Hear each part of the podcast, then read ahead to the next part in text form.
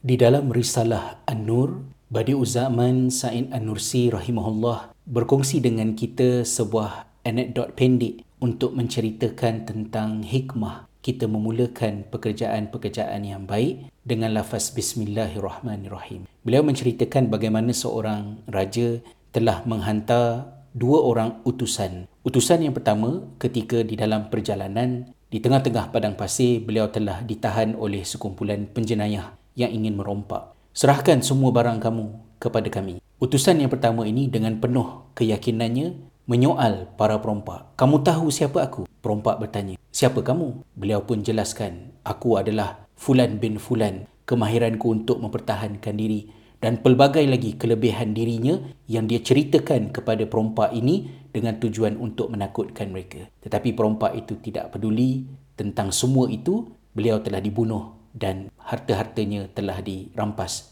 oleh penjenayah tersebut. Manakala utusan yang kedua pula, ketika menempuh perjalanan yang mencabar itu telah ditahan oleh sekumpulan penjenayah. Mereka mahu merompak utusan yang kedua ini, tetapi utusan yang kedua ini menyoal kembali para penjenayah. Kamu tahu siapa aku? Siapa kamu? Tanya perompak ni. Aku adalah utusan raja sekian-sekian, pemimpin kepada sebuah kerajaan dan dia terus menerus menceritakan tentang siapakah rajanya, siapakah tuannya yang telah menghantar beliau sebagai utusan. Perompak-perompak ini tersedar bahawa yang berada di hadapan mereka bukan hanya satu individu tetapi wakil kepada seorang raja dan juga sebuah kerajaan dan tentera yang begitu hebat. Keagungan dan kehebatan nama tuan kepada utusan yang kedua ini telah menyelamatkan beliau daripada diapa-apakan oleh penjenayah. Kata pada zaman Said Anursi, itulah bezanya di antara seorang yang membawa kebesaran diri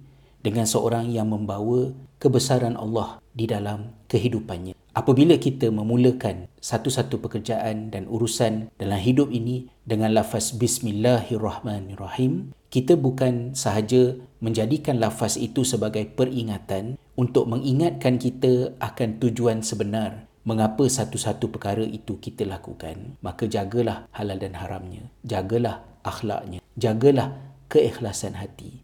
Berhati-hati dengan bisikan syaitan daripada jin dan manusia untuk merosakkan kebaikan yang kita lakukan. Kemudian pada masa yang kedua pula, apabila kita membawa lafaz bismillahirrahmanirrahim, kita membawa nama Allah, nama Allah itu memberikan nilai yang tidak boleh diberikan oleh sesiapa kepada amalan tersebut sebagaimana perumpamaan lain yang boleh kita fikirkan mengapakah surat-surat rasmi yang dihantar oleh jabatan-jabatan kerajaan oleh pihak berwajib pada sampul itu ditulis urusan Seri Paduka Baginda. Urusan Seri Paduka Baginda itu memberikan indikasi ia adalah urusan rasmi. Jangan abaikan ini adalah urusan yang penting kerana urusan ini adalah urusan yang membawa nama ketua pada negara kita. Inilah yang ingin kita kongsikan sebagai peringatan mengapa kita harus memulakan pekerjaan-pekerjaan yang baik dengan lafaz bismillahirrahmanirrahim sebagaimana Nabi sallallahu alaihi wasallam mengingatkan kepada kita kullu kalamin aw amrin dhibalin la yuftahu bi dzikrillah fahuwa abtar. Atau qala aqta. Hadis riwayat al-Imam Ahmad setiap perkataan ataupun urusan yang penting. Tetapi ia tidak dimulakan dengan menyebut mengingati Allah taala dengan lafaz bismillahirrahmanirrahim maka urusan itu terputus tergantung tidak sampai kepada maksudnya. Maka marilah kita selalu memulakan kerja-kerja baik yang kecil yang besar dalam hidup ini dengan membawa bukan nama kita kebesaran kita kehebatan kita tetapi kita mengingatkan diri kita agar kita membawa nama Allah SWT bukan dengan menjadikan kita rasa kita sebagai wakil Tuhan sombong lawan aku bermakna lawan Tuhan itu adalah sisi kesesatan yang juga boleh terjadi